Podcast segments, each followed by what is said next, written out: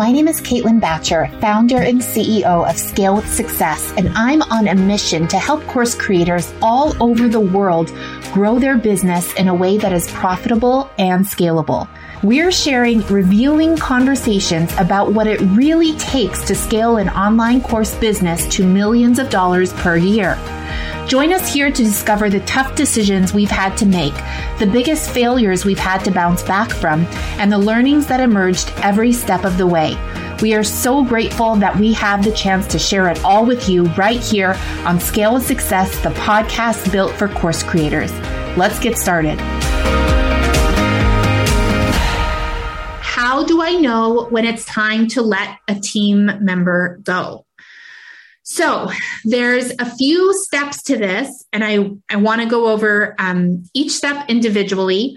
Uh, but the very first step is that when it comes to letting go of a team member, you want to take the emotion out of it as much as possible. It's really, really difficult if you have someone on your team that you get along with really well, but perhaps it like you should let them go but it's it's very difficult. It becomes very emotional and that kind of clouds your judgment and things like that. And so you want to make sure that we're using data for this. So step number 1 is you want to communicate to them the specific goal. You have to define it for them and communicate it. So if they're if they've been producing work that is not helping the company achieve the desired result, then you need to clearly communicate with them what specifically it is that you want them to improve. So, for example, um, uh, you know, I, I want you to complete X that increases or decreases Y percent by Z date. So, an example of that could be I want you to publish five Instagram videos that increase our engagement by 33% by October 1st. So the deadline might be 30 days, it might be 60 days, it might be 90 days, whatever. But you want to give them a specific goal because most of the people that are on your team that you are unhappy with, they do not know that you're unhappy with them. And if they do know that you're unhappy with them, they have no clue why. Because they're like, well, I'm doing the work, I'm producing the Instagram videos right? I'm publishing five Instagram videos every single week. Like I'm, I'm doing what I'm supposed to do. But what they may not be getting clear on is whatever task they have to do, it needs to be producing a specific result. And so it's up to you to communicate what that result is, right? Like you might say, yeah, like our engagement rate right now is 10%. I want to increase it to 13% over the next 30 days that gives them a way to see for themselves whether they're on track or off track. Because then when they post those week one, they post those five videos and they are at like 8%, then they're like, oh my God, like, wow, I'm really off track here. Like, I need to figure out a different way to do those, do these videos. So it's really, really important that you are as specific as possible as to, to what you're looking for. The second step is just like in client success, it's you need to have a feedback mechanism for your team member so that you can check on that. Because if the goal is 30 days from now or 60 days from now, you can't just not meet with them and then meet with them in 30 days and then be like, okay, well, you didn't do it. So this isn't going to work out, right? You have to be able to coach them to give it your best shot to coach them to achieve that specific result. And so the reason why we have these processes in place, like these regular recurring meetings, like the weekly one on one, having a weekly one on one means that they are accountable for proposing solutions to you. And so for you, if you are saying, well, you know what, uh, you know, your goal is to increase engagement by 33%, like, how did that go? Like, here's some ideas. No, no, no, you're not going to do that.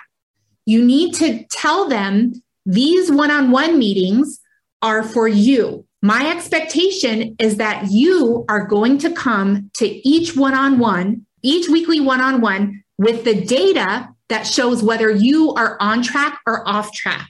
My expectation is that if you are off track, that you are also coming to that meeting with at least three solutions that you would like to propose, as well as a recommended solution.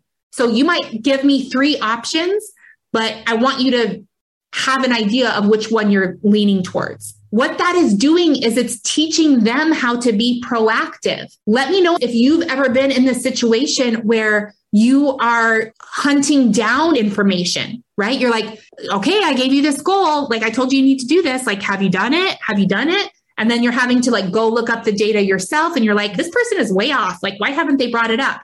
That's because you haven't defined that clear expectation. My expectation for you is that you are going to come to this weekly one on one with this data. You need to have it ready to go, ready to report, right? They're reporting to you.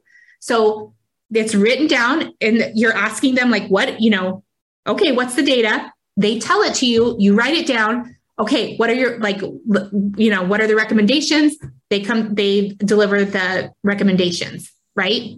And so they are accountable for it. You're not accountable for doing the work for them. You're accountable for coaching them. So if they're like, ah, I have these three different solutions, but I'm not sure which one to do, or I have these three solutions and this is the one I'm leaning towards, but I'm not sure. I need your input. And then you can give it and you can coach them through that. The second kind of feedback mechanism is a daily data report. So sometimes hearing someone on a weekly basis, sometimes they need to get even more ahead of the data, right? They need to be even more proactive. So in that case, again, what you don't want to do is like hunt them down every day and say, like, oh, like what's going on here or there, whatever, or look over their shoulder and look over every single thing that they're doing.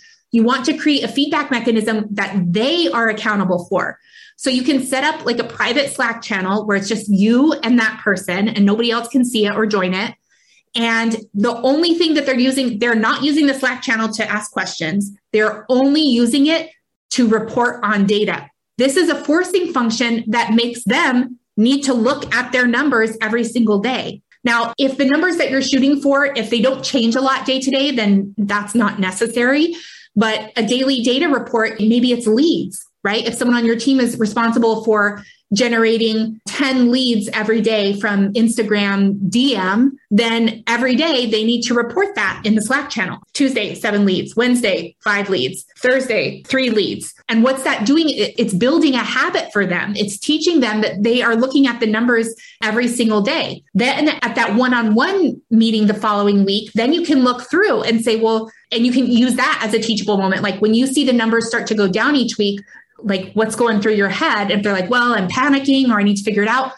And then you can say well like it's really important that you ask for help. So if if you see something is not going a certain way let's figure out a way that you can get the help that you need or you know why you think it's not working or whatever it is. But both of those feedback mechanisms are very different than you just feeling frustrated and looking over their shoulder and and all of that so the third step is that you want to review progress toward desired result and identify the cause. So at the end of 30 days, whatever in step number one, it says complete X that increases or decreases Y percent by Z date. Whatever that date, that end date is, you're going to review the progress towards the desired result. Now I say progress because sometimes it takes a couple weeks for someone to like get going again. And so it might be that during that feedback process, they were able to identify this is what I was supposed to be doing and actually wasn't doing it the right way. So now I know the right way to do it. And then they're able to build momentum, right? So you should, at the very minimum, you should be seeing progress. They should be producing, whether it's a lower percentage or a higher percentage, that number should be moving in the right direction, right? It shouldn't be the same. If it's the same, that's not good. And so you need to review that progress and figure out what is the cause, right? So is it that it's the right person, but they're in the wrong seat? Are you like, man, this person is so motivated. They were so proactive, like da da da da da. But but they just they the result is flat. They there was no improvement for the result if that's someone that you want to keep in the company and you're like, you know what, I've determined that this is actually not the best role for them. What they're really good at is client communication or email communication or whatever it is. And if you have another position in your company that's available that is more suited to their talents, you can move them over to that. but only if you actually have that position available, right? So you don't need to create something new for that person that actually has no benefit to your company, but that you're like, well, they would really excel here. It's like, okay, well, it has to be beneficial to your company as well. So you can continue to pay them.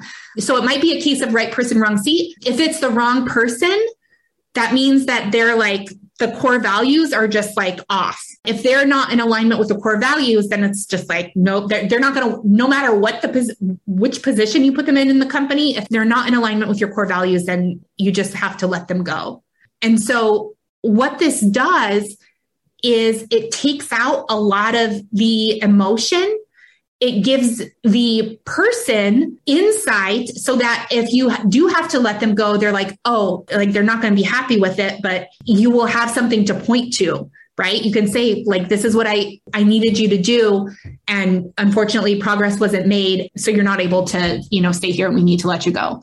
When you think about letting someone go or determining whether or not it's time to let someone go in this way what is most helpful about doing it in this way? So, what's most helpful about making sure that you're number one, defining and communicating the specific goal? Number two, building out the feedback mechanism so you can track, see if they're on track or off track to meet the goal, and you can coach them to success.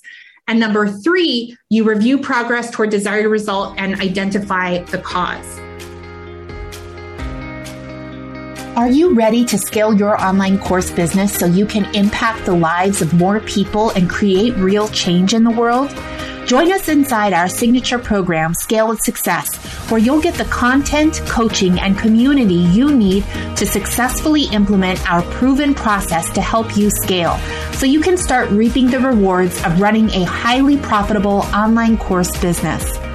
Scale with Success is a multi year group coaching experience built for online course creators who are ready to scale their business to and through $1 million with certainty as a result of having the right support at the right time. What are you waiting for? Click over to scalewithsuccess.com and apply now.